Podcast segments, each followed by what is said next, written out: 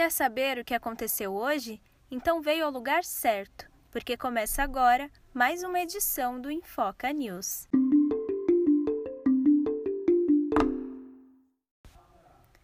E nesta quarta-feira, dia 26 de maio, a CPI da Covid aprovou a convocação de nove governadores, um ex-governador e uma vice-governadora para prestarem depoimento na comissão.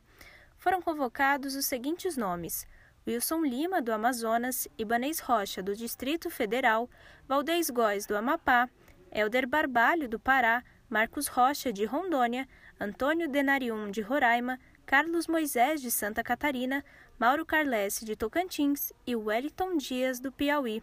A vice-governadora Daniela Reiner, de Santa Catarina, e o ex-governador Wilson Witzel, do Rio de Janeiro, que sofreu um impeachment esse ano, também estão na lista. A variante indiana chegou ao Brasil. O Ministério da Saúde confirmou na tarde desta quarta o primeiro caso da cepa no país. A infecção pela variante B1617.2 foi identificada em um rapaz de 32 anos que desembarcou no aeroporto de Guarulhos, em São Paulo, no último sábado. Além disso, o paciente mora em Campos do Goitacazes, no Rio de Janeiro. No dia do desembarque, o homem realizou um teste ainda no aeroporto e, mesmo assim, antes do resultado sair, ele já havia embarcado de São Paulo para o Rio.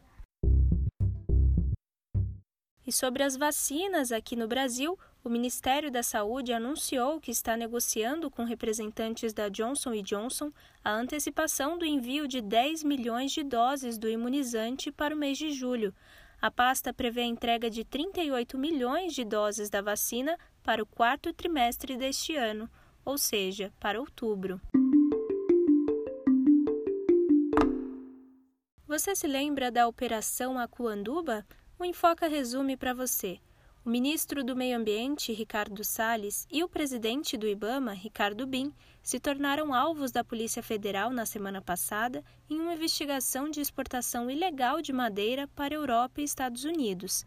E hoje, a Procuradoria-Geral da República deve recorrer da decisão, na qual o ministro Alexandre de Moraes, do Supremo, rejeitou o pedido para deixar a relatoria do caso que envolve o Ministério do Meio Ambiente.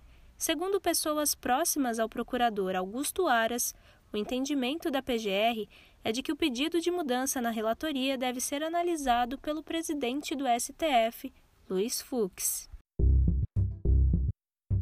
Você já compartilhou fake news ou está acostumado a receber essas notícias falsas nas redes sociais? Pois é, agora o Facebook pode penalizar quem compartilhar esse tipo de informação a empresa anunciou que o alcance destes perfis serão reduzidos em todos os seus posts. Notícias consideradas falsas já são penalizadas pelo algoritmo da rede social. Com a mudança, quem compartilhar várias vezes um conteúdo desse tipo terá todas as publicações restritas e aparecerá menos no feed dos amigos. Você acabou de escutar o Infoca News desta quarta-feira. E aqui vai uma dica para não cair mais em fake news. Quer ter uma fonte segura de informação? Siga o arroba Infoca no Instagram, acompanhe os nossos posts e continue aqui, ouvindo o nosso podcast. Até amanhã! Reportagem e edição de Camila Santos.